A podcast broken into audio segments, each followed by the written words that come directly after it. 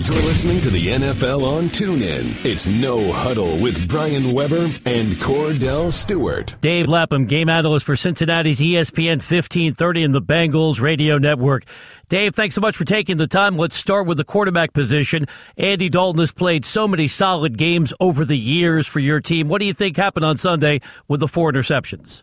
Yeah, I mean, you laid a dinosaur egg, you know. I mean, he was uh he didn't make great reads. There was uh he took a strip sack fumble that uh, Baltimore recovered in the red zone, where Baltimore, uh, the Bengals ran a pick play just like Baltimore had done, you know, for their touchdown earlier in the game, and uh, it broke us wide open for the Bengals with a running back, and he didn't see it, tucked it, and and uh, it was a big third down play. He two of his interceptions were on third down, where he wasn't really uh, real real uh, keen with his reads, but I'll tell you, he had plenty of help. He didn't get much protection at all. The, the pocket, and Kordell can speak to this. I mean, not only the tackle struggle, but there's no place for the quarterback to step up.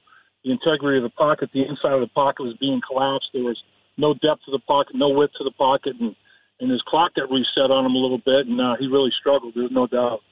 Yes, he did, and and you know when the pocket collapses, uh, if you don't have any feet and you're not agile enough, you can never get out of trouble. But speaking of trouble, Vontaze Burfict, he's suspended. Uh, we know his behavior. He's undisciplined. Uh, it's a big part of in the past in the preseason of, of why the Steelers end up winning that playoff game because if we don't get the fumble, uh, if we don't get the personal fouls in that one drive, they win that game. But he gets an extension, and yet he ends up getting suspended this year uh, for for illegal with an illegal hit on the player coming across the middle. So how do you gauge how Marvin Lewis is when it comes to a lot of his leaders being undisciplined, but yet still get compensated with extension of contracts, but yet his job is always on the line every single year. Yeah, I mean Vontaze is, is definitely uh, he's definitely had his issues. I mean he hasn't played 16 games since he made the Pro Bowl in 2013 due to injury and suspension, and he's given he's given back like a million and a half dollars in in fines. So he's been an ATM for the for the NFL in that regard. There's there's no doubt, but they just uh, they feel like you know, if he can get himself uh, get himself squared away, they, they feel like he's improving on a, on a on a pretty significant basis in a lot of that area. I mean, they went to they went to bat for him heavy on that hit that uh, they, they they termed was you know they didn't think it was illegal the way it happened and in fact Vontaze you know was talking to the kid during the game and he said you know it was in the he didn't even had, hadn't even passed the line of scrimmage so it was well within the five yard area and he's got to keep his head on a swivel. All that being said, Vontaze has to realize he's a target. He has to realize that he has to uh, change the way he plays the game. The NFL is not going to adapt to him. He has to adapt to the new NFL. A lot of the hits that Vontaze has been fined for, you know, back a few years back would have been business as usual, but it's not anymore. I mean, it's uh, the league is changing. The league's more interested in player safety, and rightfully so. And Vontaze has to adjust and adapt his football game. It's not going to go the other way. He's Kordell Stewart. I'm Brian Weber getting you set for Thursday Night Football with Dave Lapham, game analyst for the Bengals Radio Network. Dave, the Bengals have high hopes for Joe Mixon in his rookie year. Do you expect him to get more than the eight carries that we saw on Sunday when they match up tomorrow against Houston? You know, I would I would think so, but you know, I I know that the Bengals staff in general don't really trust rookies, in particular rookie running backs with blitz pickups and that sort of thing, but they had Giovani Bernard to do that. Giovani Bernard was the, the brightest uh, beacon for him as, a, as an offensive threat in, in uh, the game against the Ravens. He had the longest run from scrimmage at 23 yards, and his catch for 39 was the longest reception. So the guy is uh, outstanding in blitz pickup, great receiver out of the backfield on third down, like a wide receiver running routes. So, you know, give the ball to Joe Mixon, put in his belly on first and second down 15, 18, 20 times, and, and let him do his thing. The guy is uh, – he's got ridiculous ability. His size speed ratio is, is is, as good as a lot of guys in the league, if not better.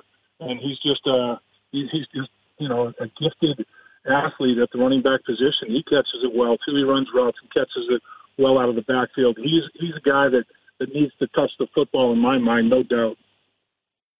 When watching Cincinnati play in that last game against the Baltimore Ravens and their inability on both sides of the football to convert, uh, who would you be more prepared to play against or prefer to play against uh, at the quarterback position, Tom Savage or Deshaun Watson? Yeah, that's an interesting one. You know, I thought that uh, both of them, the tape I watched, both of them looked like they were deliberate with the football. And I can understand with Deshaun Watson. Deshaun Watson coming out of Clemson ran a shotgun spread, predetermined read, you know, offense, and trying to adapt to Ken O'Brien, who is the Patriots system, which is as complicated as there is in the league. So you know, I, I would think if Deshaun Watson is the starting quarterback, which I think he's going to be, and it'll be the ninth starting quarterback for Bill O'Brien in three years and two games, most in the NFL. Everybody gets on the Cleveland Browns, but man, it's been a, as big a carousel, if not bigger in Houston. But I think I think they're going to go with Deshaun because that offensive line is set, man. He's got ten sacks, and they, I think they feel like he can at least create and extend plays and at least get him out of trouble a little bit that way.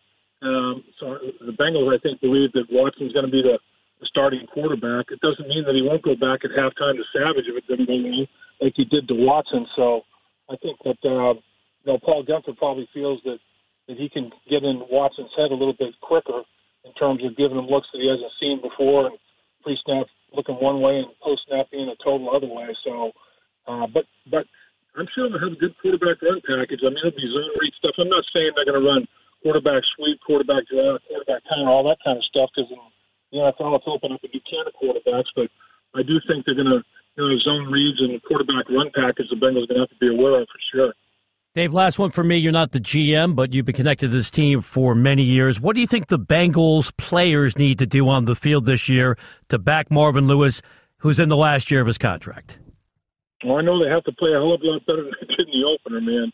I mean, Joe Flacco couldn't throw the ball 15 yards, and they lose a game to, uh, literally a, a quarterback that's disadvantaged uh, physically. Uh, they, they they won a game without completing a pass in the second half of the football game in the National Football League and today's here in the NFL, that's that's unbelievable. But the Bengals self-destructed. I mean, they turned it over on third down. They gave up a third down touchdown on third and seven, right before the half, a 48-yard touchdown pass. I mean, they certainly have to play a hell of a lot better than they did against the Baltimore Ravens. And if they lose their first two games and both of them at home, the only other time that happened to the Bengals was in 1983. So to lose two in a row at home – would be, you know, a rarity in franchise history. It hadn't happened a whole heck of a lot to have two games at home to start the season, but I mean, you got to defend your home turf. You go home and two to start out, and then have to go to Green Bay. Man, you're uh, you're swallowing up strain for sure, and it, it won't look good. Dave, as always, we appreciate the information. Have a great call tomorrow night, and we'll chat with you soon again on the NFL on TuneIn. All right, guys, have a great one. You've been listening to No Huddle with Brian Weber and former Steelers quarterback Kordell Slash Stewart live on the NFL on TuneIn. 20, 15, 10, 5, touchdown. The National Football League is on TuneIn.